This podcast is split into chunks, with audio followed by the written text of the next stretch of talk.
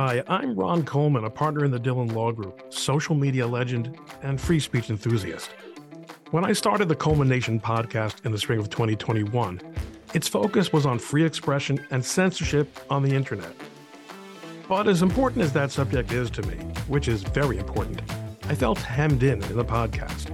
I wanted to spend more time talking to the interesting people I've met in my legal and free speech work without feeling a need to have them all make the same point. So I culminated the first series of the podcast and have started the second series. I hope you'll enjoy these conversations as much as I have recording them. Hello, culminators. I am I'm very pleased to have with us today an old, old, old, old friend. You're tired of hearing me say it, I know, but this is this is one of those uh, '80s friends. Okay, so uh, it's Yoram Hazony, the the hottest political philosopher, uh, certainly among those who traverse the Atlantic as he does. Yoram Hazony of national conservatism fame, and more recently, he's got a new book, uh, which is really important Conservatism, a Rediscovery. And we're going to talk a lot about the ideas in that book and uh, some of the some of the challenges of what he what he's got in mind, what he's talking about. Yoram, thank you for joining us. How are you today? Ron, thank you for having me on. Uh, as, as good as can be, it's uh, election day here in in Jerusalem, and we have a family barbecue downstairs. Hopefully, to uh, uh s- celebrate a decisive outcome for a change, but no predictions. Is it just a, you wouldn't want to make predictions since this won't be up for a couple of weeks, and you know but, but as I've heard you say before, you're not you know you don't make you don't claim to be in the prediction business anyway. And anyone who makes predictions regarding Israeli politics these days is really asking for trouble. Right. Uh, it is. It's mind-boggling. Have you not noticed the? I'm sure you have. In fact, I think I, I just heard you. I I must say that the most recent thing I listened to in preparation for this was your appearance with Andrew Sullivan, right? which was really good, which was really good. And I, I was once a great admirer of his, and I still respect his intellect tremendously. And I think he asked you some really good questions. And I think he really revealed some, some weaknesses in his outlook that I think he is probably never going to come to terms with. But there was some discussion in your in in in, in your there was some talk in your discussion with him about some of the parallels with American Israeli politics and even Netanyahu and sort of national conservatist national conservative ideal and the non-ideal concept of Donald Trump. I'm not even going there now. We're gonna we're gonna have time to talk about that. Let's take a step back tell people who are not familiar with you, which is kind of amazing to think that anyone would listen to this podcast and not be familiar with you, but this is the first time for everything. Tell us what you do, where you do it, and the the things. Just you know the the, the one the, the elevator pitch for for Yoram Hazony. Okay, I, I, I don't know I can if I can talk fast enough for an elevator pitch, but it's a very um, tall building. I I uh, uh, I live with my uh, my wife here in uh, in in Jerusalem. Uh, we have uh, nine children um, who are all almost all down downstairs right now. Some with spouses, some with with with uh, with our grandchildren. Um, I, my my my business is uh, is uh, ideas. I have spent decades um, ra- raising money, organizing um, people to do uh, serious scholarly research on subjects that are not usually covered by the universities.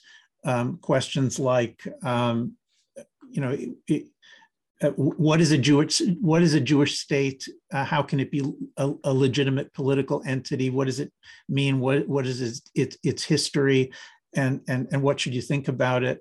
That was that was one one one of my first books.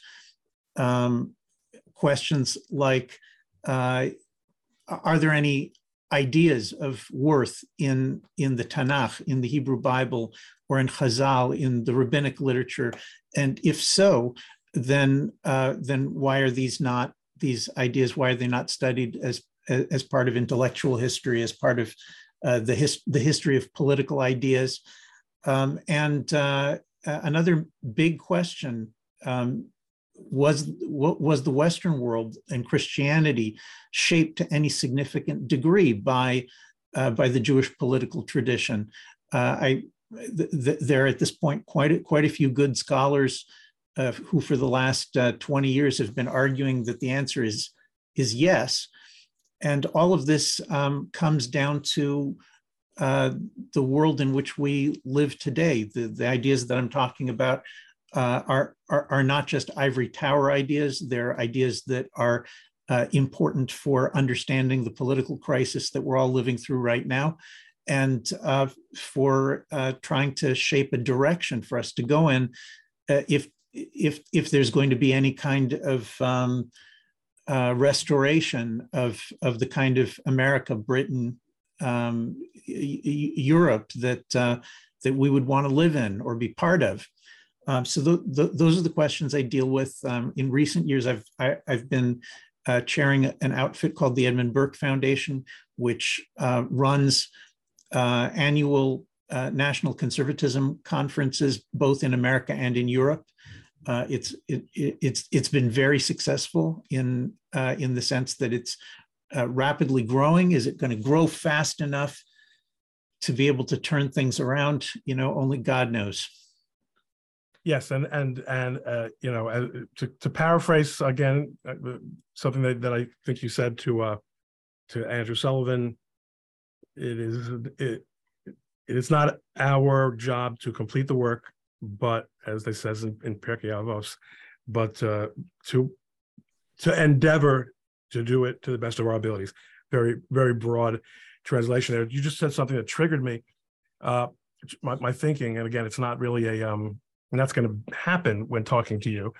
Um, I, I have been reading this book that has disappointed me profoundly um, because I'm very much very, I'm kind of a medievalist, and I'm very interested in the history of the church and, and the history of of, uh, of, Europe. And I was astonished in reading this book that there was no recognition whatsoever of where Catholicism comes from, where and where the and, and he was talking about all these church fathers who made these tremendous, and and, and of course, in the back of my mind as I'm reading this was what you, what I learned from you in your previous book about the nature of the Catholic Church as a an empirical institution, not an imperial institution, as opposed to a nationalistic institution uh, or one that encourages nationalism. Although there, there are there are strains cutting in obviously in both directions there, but it, is the fact. So I, it is fascinating to me to hear you say that there has been a, a movement, not only I assume among people such as ourselves who are deeply committed to the Jew to Jewish traditional life and continuity. But I assume what you when you say scholars, you mean people in universities, uh, people who, who don't wear yarmulkes, uh, people who, you know, can you tell me a little bit about that before we jump into some of the other stuff that I have been writing notes about here? Because again, you, you triggered the thought. Uh, sure. Um, let me begin with something uh, a historical fact. I'm I'm going to oversimplify a little bit. We can we can fill it in a little bit more later. But um, the the big change in the universities uh, in Europe and America. Uh, this eventually affects universities in, in, Israel just as much. The, the big change in, in European universities occurred around 1810 when the um, when Christianity was replaced as the as the as the governing purpose and framework for uh, for for universities in, in, in Western countries. And uh, 1810 is the, the year that the University of, of Berlin was founded. Um, and it, uh, it had uh, uh as its theory that, uh, and Enlightenment rationalism and Enlightenment and science would replace Christianity as the heart of the university.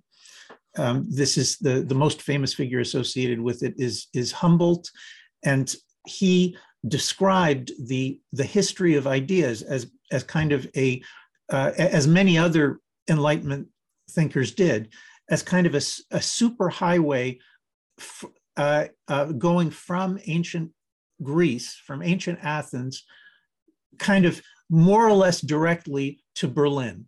Okay, in between lots and lots of darkness, and um, you know, so you you you get professors, you know, of this of this kind, like like Hegel, um, who uh, would literally say that you know, uh, the light shined on mankind in Athens, and then there was, you know, uh, 1500 years or uh, of darkness during during during the Middle Ages, and then when you get to Descartes around 1600, he says, you know, now we feel that we're reaching the shores of true philosophy and true light. You know, this kind of bombastic um, uh, con- reconstruction of the, the entire history of, uh, of, of the Western world as, as though it goes from, from Greece to Berlin. Now, one of the key elements of this worldview, as you can immediately guess, is that you know somebody's left out. And uh, there's actually a lot of somebody's left out, but the, the most important somebody that's left out is uh, is uh, uh, Moshe Rabbeinu and uh, and the prophets of Israel and uh, and the Jewish tradition, which uh, existed for you know centuries before um, a, a, a, group of Greek-speaking Jews wrote the New Testament and and founded what became the Christian Church. Now, th- this view has uh, Jews and Judaism as being explicitly, Hegel says, a, a, a, an abject, an abject nothingness, a, a, a, a vacuum where no ideas were. These, these are, th- this is Hegel's view of the contribution of Jews to Christianity and to Western civilization. So th- th- that so was. And we're talking about the Jews, the Jews in the line but in other words, we're not talking about what's going on among the Jews during the Middle Ages when there's the, there's this incredible flowering of Talmudic scholarship. He couldn't care less about that. That's a given. We know that. We're just talking about do the Jews who founded Christianity and thereby founded Western civilization as we as they knew it, did did they matter at all? Well, the the Jews who founded Christianity do matter, but Hegel claims that they're that they are a creation ex nihilo. That is that that um, that the spirit that gave birth to Christianity was uh, um, uh, what what was uh, immaculate break with the past. It was, it was an immaculate, it was a complete blank, but, but it's modeled on this immaculate conception that that uh, that the the ideas that are the basis of Christianity owe no debt whatsoever to the Jews. They do owe a debt to the Greeks, but not to the Jews. This is this is a uh, a, a prefabricated standard view um, that uh, German academia, uh, influenced to no small degree by actual anti-Semites, um, uh, constructed this view. And even though there have been um, in the 200 years since then, plus that the, there have been, you know, both both Jewish scholars and and uh, and Christian scholars who have struggled against this story, but it's still the case that it it, it is so dominant that you still, I mean, even in places where there are just there are no anti-Semites whatsoever. I mean, the anti-Semites are gone, and and you're sitting in a political theory department like the one where I studied at uh, at Rutgers, where I did my doctorate, and I, I I literally don't think there was a single single person who was anything like an anti-Semite in the department, although they they they were all liberals, and and for them, you know, they did the same thing you you sit down the first first year in graduate school to, to, to learn political theory and the first year you you begin with athens and then you proceed through the you know the same story. So they they they they, they add augustine they add a little bit of aquinas but basically the story is the same. So what the germans did with linguistics they also did with political philosophy. They did it with political philosophy they did it with with, with philosophy they it was Allgemein Judenrein religious religious studies. I mean if you think about the way that the bible is taught in most universities today that all is descended from you know from from the the uh, anti-semitic german university. And and and if you try to take courses in bible in most universities you can't even you can't even study it as literature much less study it as philosophy as ideas that are worth something to the world. So so i don't want to get too bogged like you and I would probably enjoy this for the entire 45 minutes, but right. there has been nonetheless, you're telling me a movement in let's say the last 10 years to sort of rediscover the fact that the, the church did not in fact appear out of nowhere and that its ethics and its cultural sensibilities actually didn't come from the moon yeah, or from an immaculate conception it's it's been it's been since I would say since the 1990s. Okay. There's there, there's there there's been a movement to uh, to try to place uh, uh, the Hebrew Bible uh, and and maybe even some later Jewish sources with within the context of, of the, the, the history of Western ideas, the history of political theory, and, and so on. So, uh, an example a famous example is uh, uh, Professor Adrian Hastings in the 1990s uh, wrote, wrote a, a, book called The Construction of Nationhood, in which um, he was, was trying to understand where the idea of, of national independence and a world of independent states, where does that come from? And it, you know, it's very clear that it doesn't it doesn't come from Greece because the, the Greeks had their city states. They knew what an ethnos was, they knew what a nation was, but they didn't have the idea that the Greek nation should be united in, in, in, in, a, uh, in, in a single uh, independent country. And certainly didn't come from the Romans who, you know, were, were whose, whose views were basically uh, about world empire, you know, j- just like the, the Babylonians and the Assyrians and, uh, and Alexander before them. Um, so Hastings, um, wrote this path-breaking book, which he said, look, basically where the this idea comes from is from the Hebrew Bible, from the Old Testament. And wherever the Hebrew Bible is, um, is, is translated into a, the vernacular, into the local language, you then see in history people reading this and, and thinking about politics in terms of nations and of national independence. They, they learn from the Jews the value of an independent nation.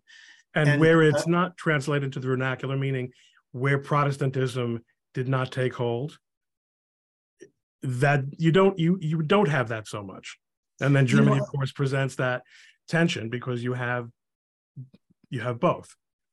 Yeah, you know, I um, w- what you're saying is is uh, uh, has has truth to it because the you know the, the most important um, uh, moment of thinking about national independence is uh, is um, with with uh, the Protestant Reformation and particularly the Westphalia treaties, um, which uh, uh, which recognize in, in principle, the idea of national independence, different countries having having uh, uh, different religious commitments. But I, I should say that pe- people who um, who want to see this as just Protestant versus Catholic, I, I think that that's just I think it's just not true. I think that um, that the the the Catholic idea that uh, that uh, that the universal church should be responsible for Catholicism, you know, based in Rome, uh, all over the world. Um, that that's an idea that that emerges victorious, you know, in in the 11th century, and up until then, there's there's a long history of Catholic countries in which the kings were appointing the bishops. That is, the the kings. As a matter were, of course, as a, right, as a matter, of course, scandalous. That was part. That was how the upper that was just right yeah. that, that, was that was just the way that catholicism was in, in its early history. And so today if you if you talk to knowledgeable let, let's say polish catholics or or french catholics uh, who are also nationalists po- polish catholic nationalists french catholic nationalists who who are steeped in this history often you'll get a surprising answer for them and they'll say uh, what, what are you talking about? This idea that you know that, that, the holy roman empire should conquer the whole world and make catholicism you know the, the, the religion of the whole world centered in rome. This this is a german idea. You i actually have people telling me this. You know what they wanted to use that idea in order to to crush and conquer the polish national Catholic Church or the French National Church, the Gallican Church.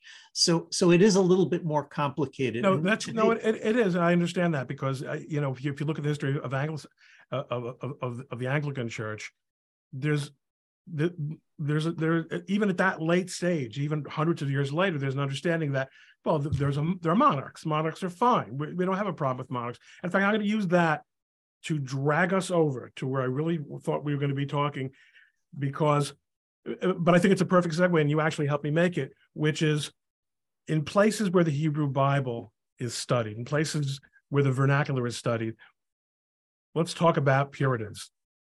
Let's talk about, uh, uh and as we know, uh, the, the, the, the, the, the English Puritans uh, were very involved with Old Testament study in a way that had not been as in vogue, certainly in previous years. And among the founding fathers and their generation of intellectuals, knowing Hebrew was a was a was a thing. Yep. Now let's get to your new book. This idea, and, and the segue is going to become more clear. this idea that w- what is needed is a sort of spiritual, political renaissance refer, uh, or, or rebirth, renewal, which is a hundred. You're not going to get any. That's the only possible way that this society survives.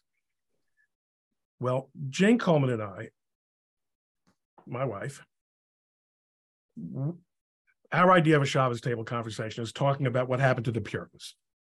I mean, after we after the different Torah said, we can't figure because she she she teaches um, American literature and and she's from New England, and we're always wrestling with this idea that here you had the Puritans who were supposedly the ethical and spiritual and cultural fathers of America, and as Orthodox Jews, there's so much about their sensibility. Well, there's a lot that's very different from the way we see things, but there's also a lot that re- that re- resonates. And yet we see that once they start waxing rich, the religious fervor, the focus, the dedication, the large families, the work ethic disintegrate. And one of the things that Andrew Sullivan said to you was even if we can posit this idea that it's necessary and healthy for a society to regenerate its spiritual institutions and its respect for traditional religious structures to succeed. How do you do that when people simply can't believe anymore? So, one factor that I think that has been corrosive toward belief is wealth but that doesn't have to be the case. We see in our community, I, I don't mind saying that it's it's understood that wealth is a challenge to one's spirituality, but there are nonetheless many people who do very well and who also do very, you know, seem to be very committed to, you know, to religious belief. What let's talk about the Puritans, okay? Because when I, when I was looking at your book and I was seeing this historical, uh, I'm actually going to put, uh, had meant to get it back on the screen. There have been these cycles in let's say American history. Let's focus. Let's you know small ball here, okay? Where you, you, we've had these renewals of religious, but you had so the Puritans come here, and then they sort of ebb out. They you know the, the, their their spiritual influence and their cultural influence really they, they they they become liberals. They become what we call the um, mainline Protestant uh, denominations, which are not which which are the ones that have. There's no difference between them, basically the Democratic Party cultural, um, uh, you know, uh, program. If people don't believe that the Bible really means what it says, and and in revealed in in Revelation,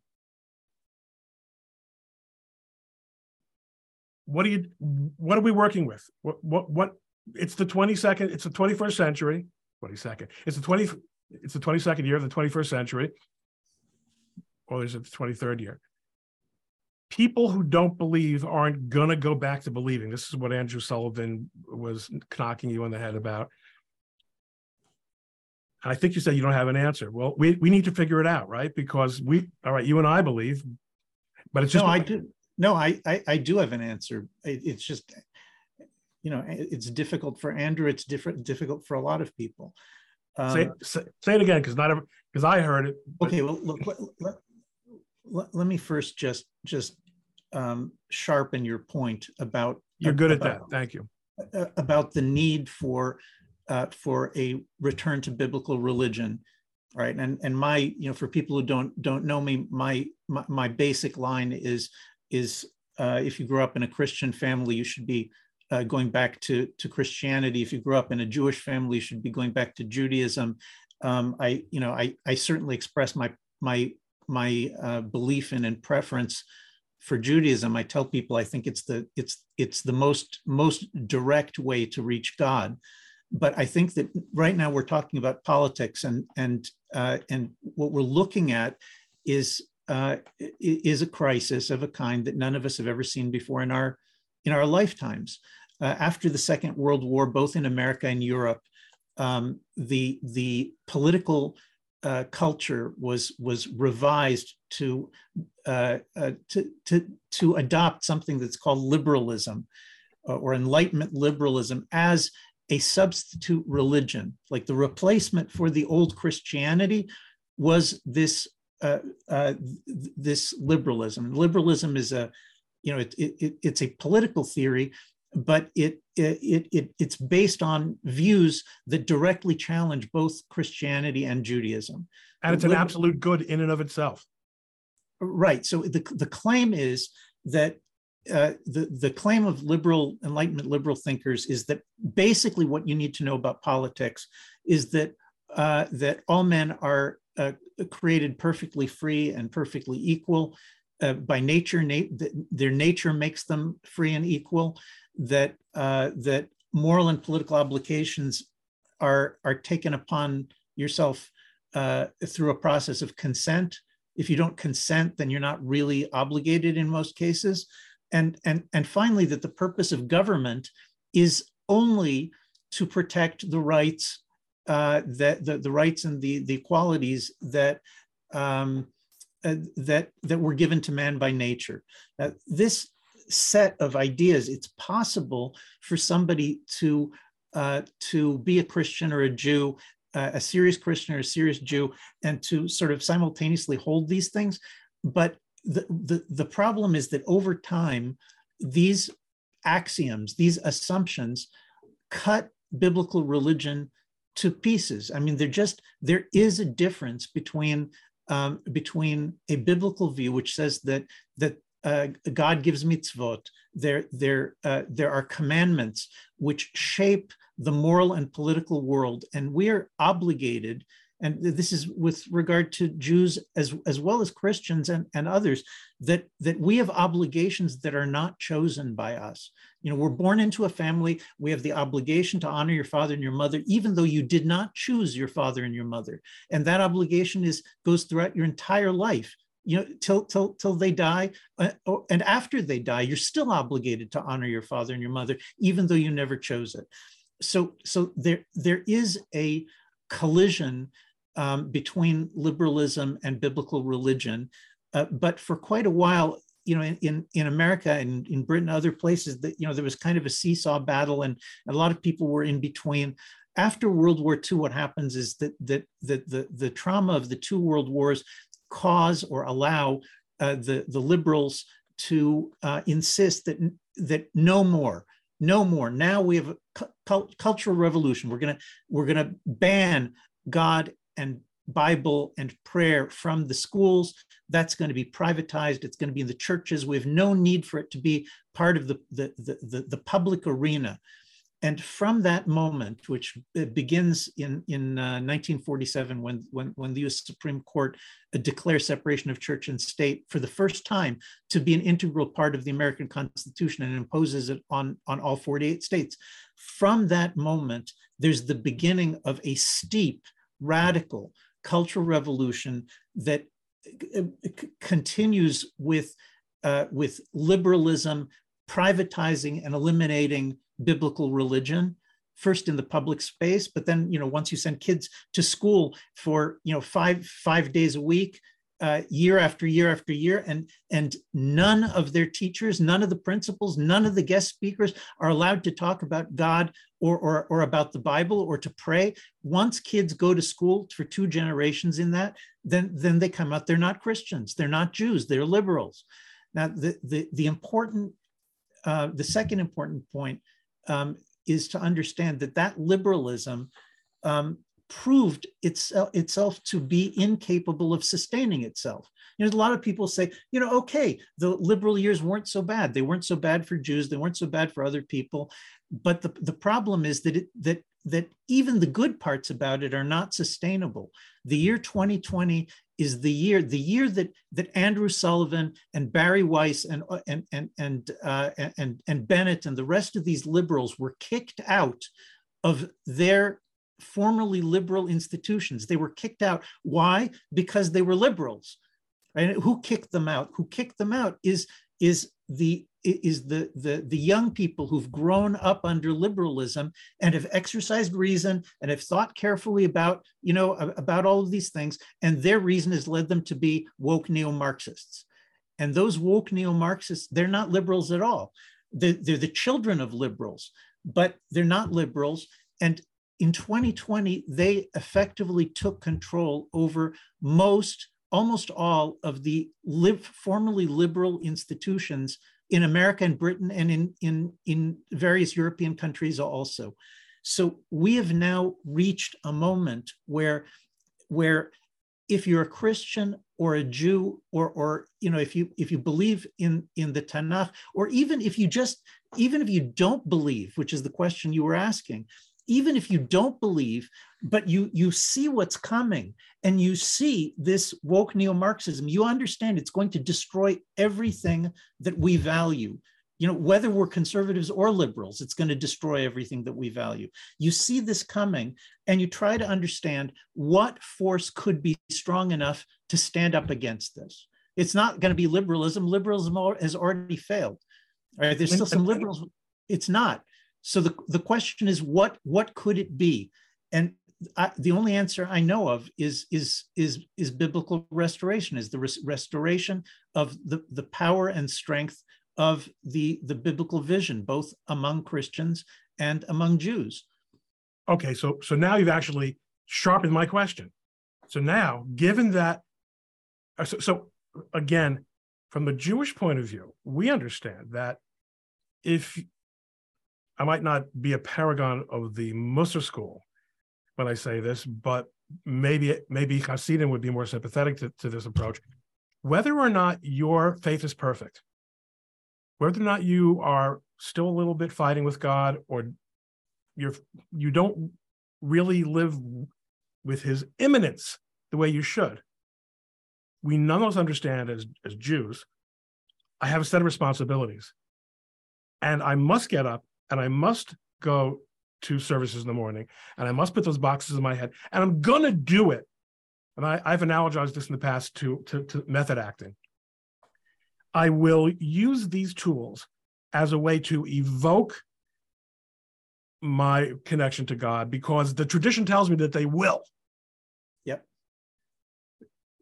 Liberalism cannot deal with this at all because it's it's utterly irrational. It's irrational and it's premised entirely on accepting the legitimacy of a tradition. Yep. And that was cut out from under from you know I mean you know I, mean, I noticed when you, when you mentioned this you know that that um, 1947 point as a turning point, and, and I think turning points are always a matter. You know, can always like it's a nice to, it's nice to have a good turning point. I mean, FDR was the 30s. Dewey was the 30s. The new, you know, I, I I would agree with you that there was more of a sort of a um consensus that we're going to go to church on Sunday morning, whether we're feeling all that religious or not, because that's what a person, that's what an American does. And that probably continues through the 50s when the people who grew up in the 30s were raising families and that they understood that's, that that's what you do. But as you said, it's not sustainable. The, I keep thinking of Churchill as an example of someone who was not a particularly spiritual person. He, in fact, you'd have to call him an agnostic.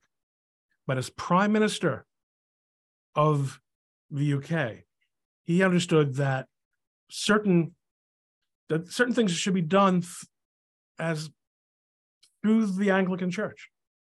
As in other words, that it's a you have something called a Christian nation, and Christianity for Englishmen is a package, a traditional package of values that we may or may not always live up to. And again, one of the things that that's really struck me about your conversation with Andrew Sullivan was liberals are absolutely thrown into a panic by hypocrisy. But how could you vote for? It's true. Trump is was the was the only force who could, who could have saved us from twenty from from from Biden and what's going on in the United States right now. But he can't vote for him. He, he he's what we call in Yiddish an oisvarf. He, he's a he's a bum. He, he he's a really uh, crooked. I'm not looking for a son-in-law. I'm looking for the president of the United States who's going to make policy choices that are the right ones for me and my family. And he couldn't. I listened to that. I, I saw the vein in his head popping when he was asking you these questions. He just because it's a very very common refrain.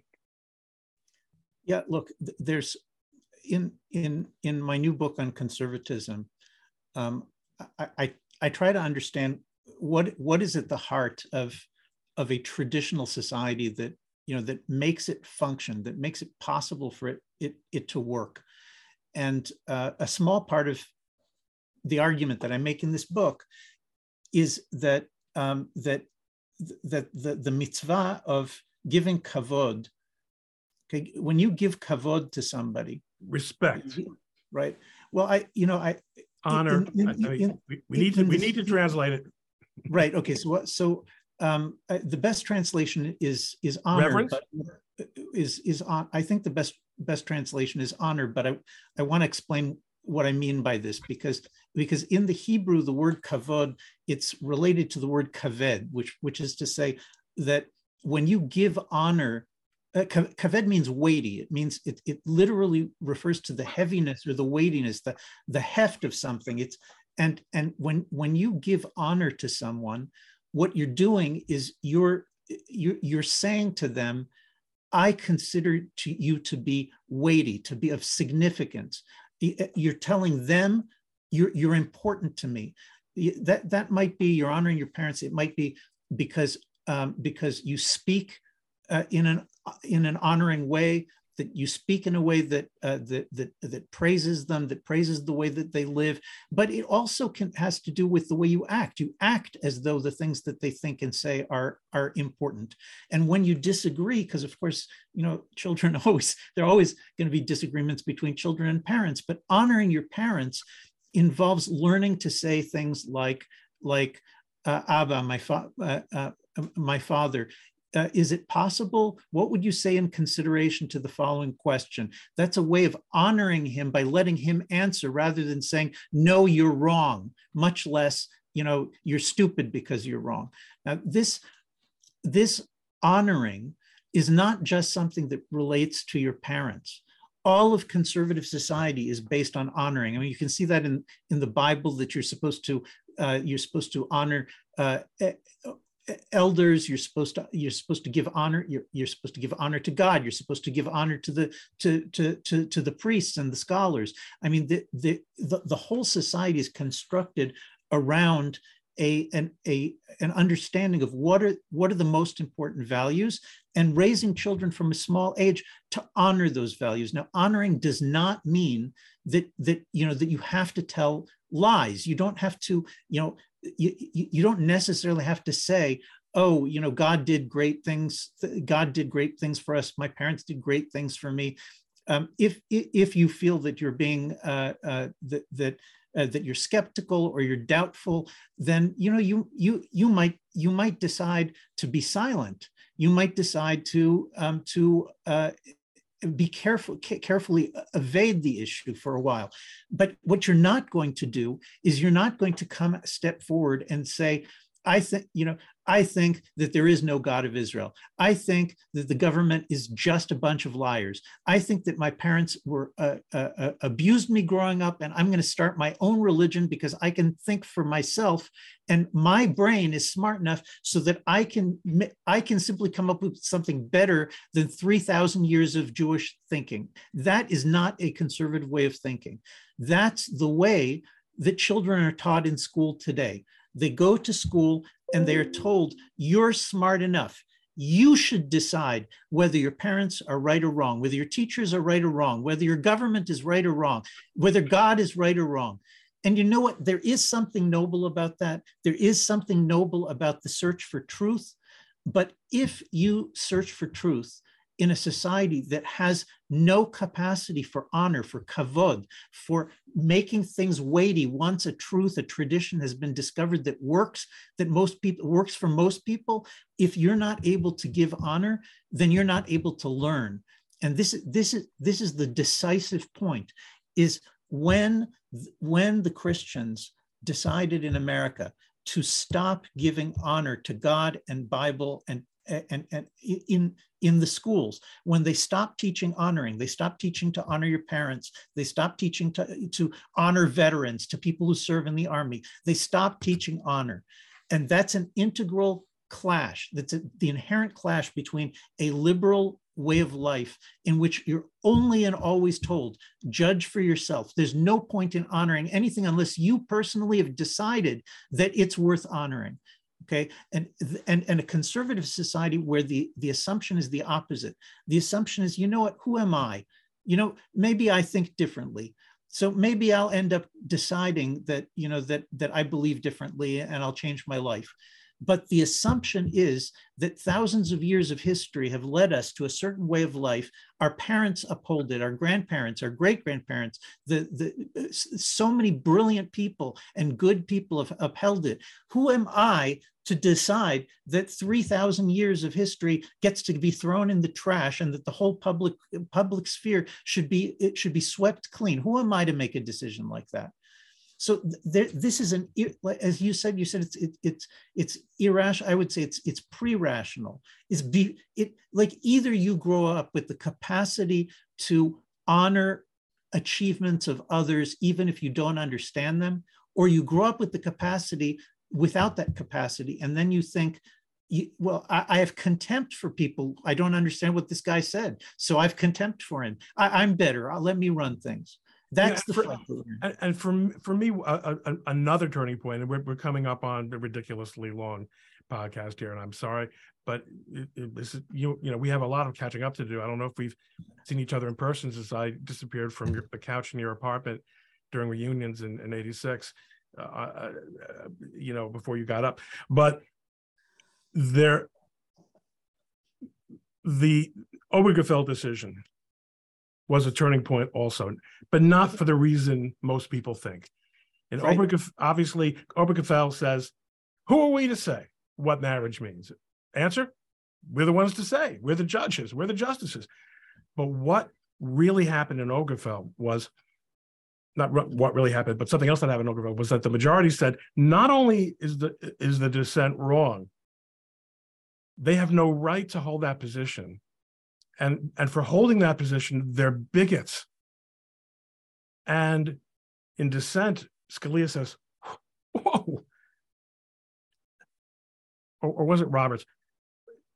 Do you realize you're you're turning an entire millennium millennia old tradition into a 21st century concept of political correctness. You can't just say because you've outvoted us that now we're illegitimate.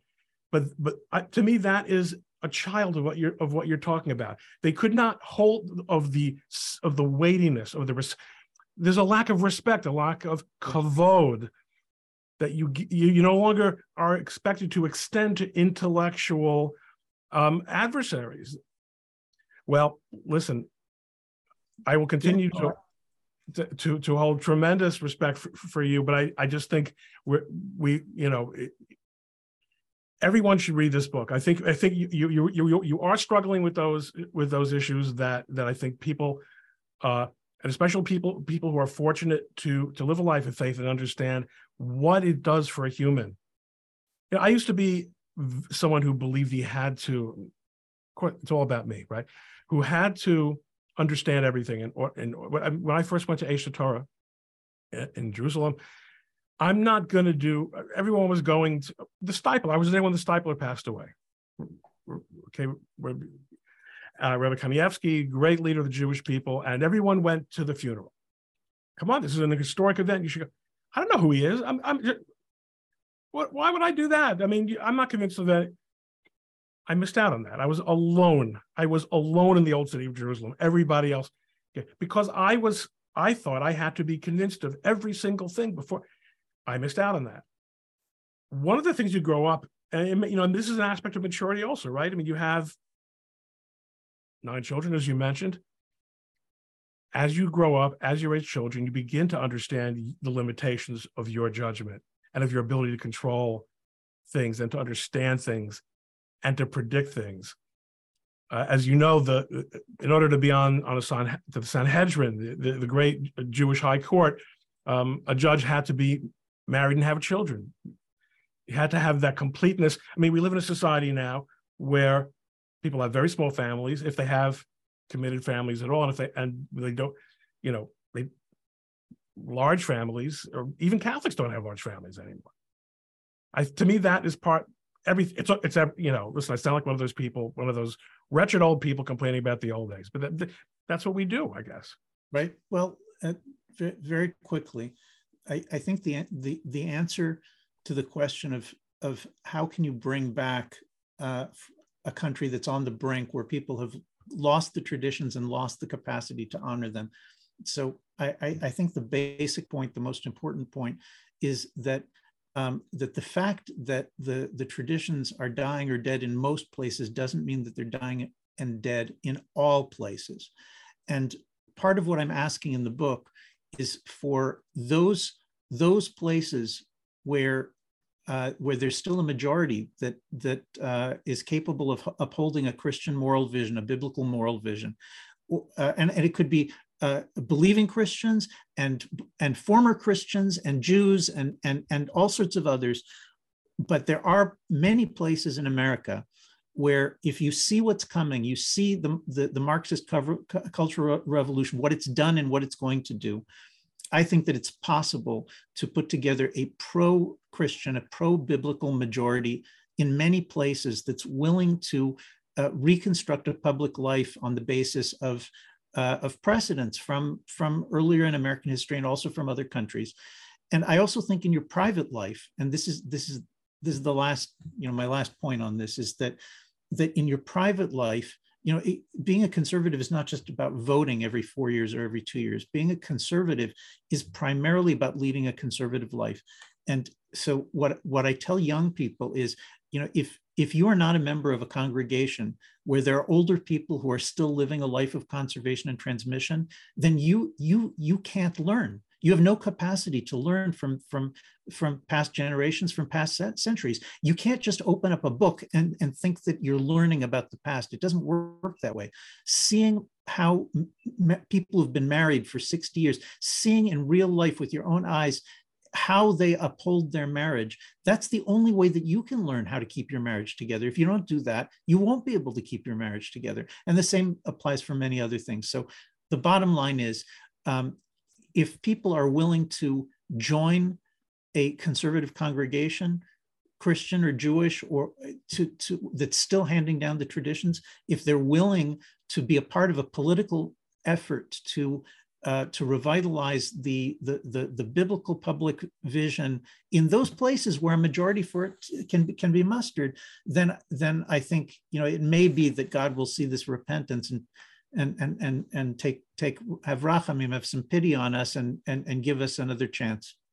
That's a great point. I mean, after all, the city of Nineveh, why would why would it matter what happened in the city of Nineveh? Because God says, I want to see, I want to see Jonah. What's going to happen in the city of Nineveh? That's where I'm. That's the, where I'm going to run the test now. It's amazing to me what you just said.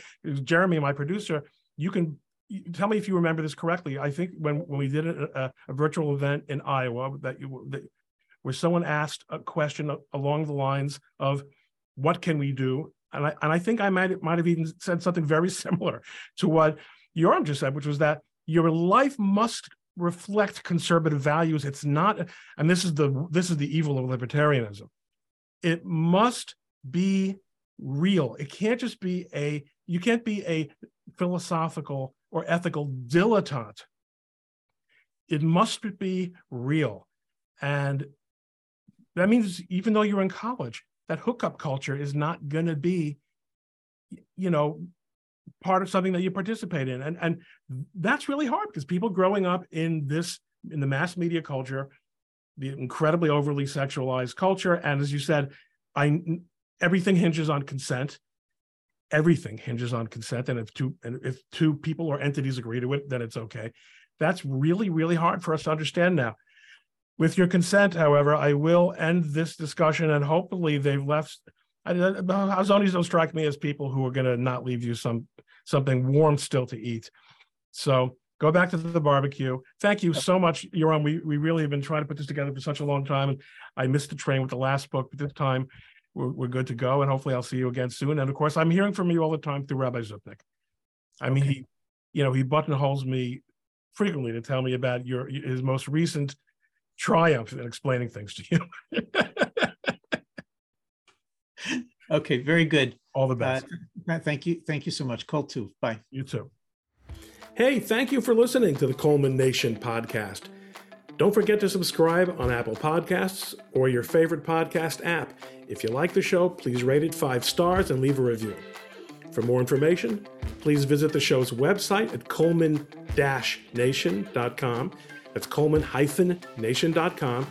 Or you can visit my blog at likelihoodofconfusion.com. Join us next time on the Coleman Nation podcast and have a great day.